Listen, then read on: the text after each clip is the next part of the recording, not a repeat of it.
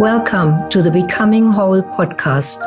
I am your host, Karima Eames, a holistic therapist, author, and passionate seeker of truth. For the past 34 years, I've been working with people on inner transformation. I've taken my learnings and written a new book, Becoming Whole The Art of Inner Transformation. This book is packed with tried and tested tools and stories. And now, in this podcast, we'll explore real life client examples and how they have applied these tools to transform their lives. Come and join me if you would like to learn how to transform your life too. In this first episode, I will talk about my background, the themes in my book, and the purpose of this podcast. Let me tell you a little bit about me. In my early 20s, I left a promising career path as a psychologist to uncover the mysteries of the inner world. The search took me to India, where for 20 years I lived in a spiritual commune and joined their mystery school, where I was initiated into the art of inner alchemy, or what I now call the art of inner transformation. I have always been a scientist, loved learning, and the result of studying the laws of inner transformation are now my gift to you. These last 42 years of my inner work and journey have had one singular focus. They have been all about searching for truth.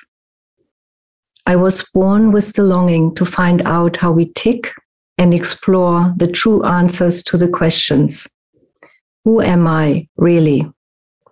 what actually is truth? What is the meaning of life?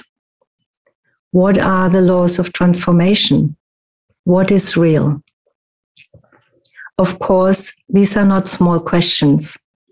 Yet I have a passion to make transformation in metaphysics simple and understandable. When I started my journey at the age of 19, I was rather disconnected from my body and my emotions. I felt lonely deep inside, empty. I didn't know my inner world at all. From the outside, I was highly functional and admired. I was creative and the best in school.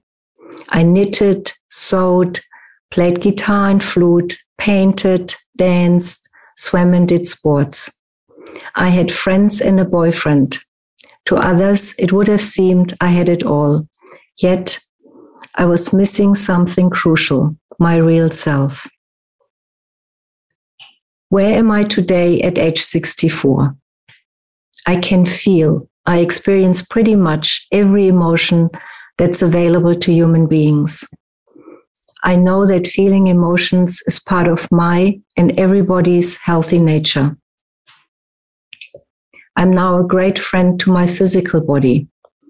I'm very connected to it and can choose to sense every part of it. I live in and honor it as the vehicle of who I really am. I respect its present reality that I live with a chronic illness and my body needs a lot of care and attention. My body was the last aspect of myself to get the right attention.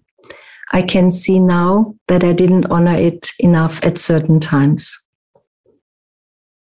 Now I feel full on the inside and I know true nature. I know it, its goodness is in me. Even in times of momentary disconnection, I sense it is there and it's up to me to connect to it. I love my life the way it is right now, with its simplicity. I can feel myself and I can feel others. I appreciate my mind and it's my friend. I love my husband and our honest relationship that keeps deepening. Most importantly, my heart is happy. There are times I recognize a spontaneous upwelling of love for life, of gratitude and inner happiness for no specific outer reason. I often feel contentment, inner warmth and fullness, satisfaction, a deep love for being human and all that it entails. Compassion, stillness, peace, deep relaxation, and letting go have become familiar. The purpose of my life to know who I truly am is something I know in the present moment. And it's not a stagnant state. The discovery of the inner world of true nature continues and deepens. Life is never boring. I have found true inner richness. And some outer wealth has gathered around me, and as well as not feeling attached to it, I'm very grateful. I have a village of clients and I care deeply for them. It is a joy that I can help share with them what I know and what worked for me and make their lives a little better. It is so satisfying when a client, having arrived in suffering or struggle, leaves the session feeling better.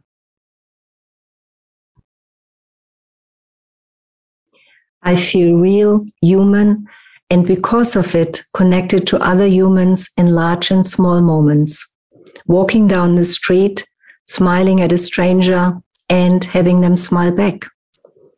I feel moments of heartbreak too. For example, when I see a homeless person in numb disconnection from things around them.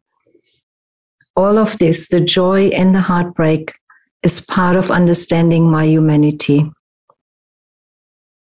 My wish for the book and this podcast is to be a part of a new consciousness on this planet, a new paradigm where living in harmony with heart and compassion for ourselves and each other becomes normal. In this podcast, I will interview different clients to give you a variety of perspectives on how the different tools that I'm introducing in the book can be used.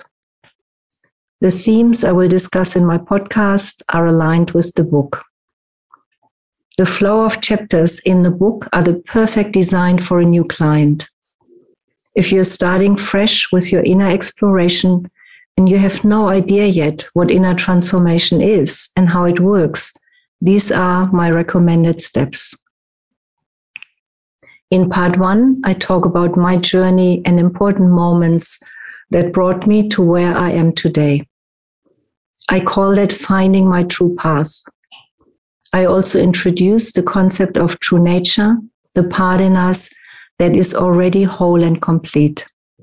I compare finding true nature with opening a treasure chest. Connecting with our true nature feels like coming home. There are such riches to be found in the core of our being beauty, peace, freedom, love, just to name a few. In part two, Making the Mind Your Friend, I explore how the mind works and what I call the right attitude for inner exploration. If the mind is not cooperating, you will not succeed. I discuss the power of surrendering, letting go, or allowing in inner work. In part three, I talk about the importance of including our physical bodies in the inner work.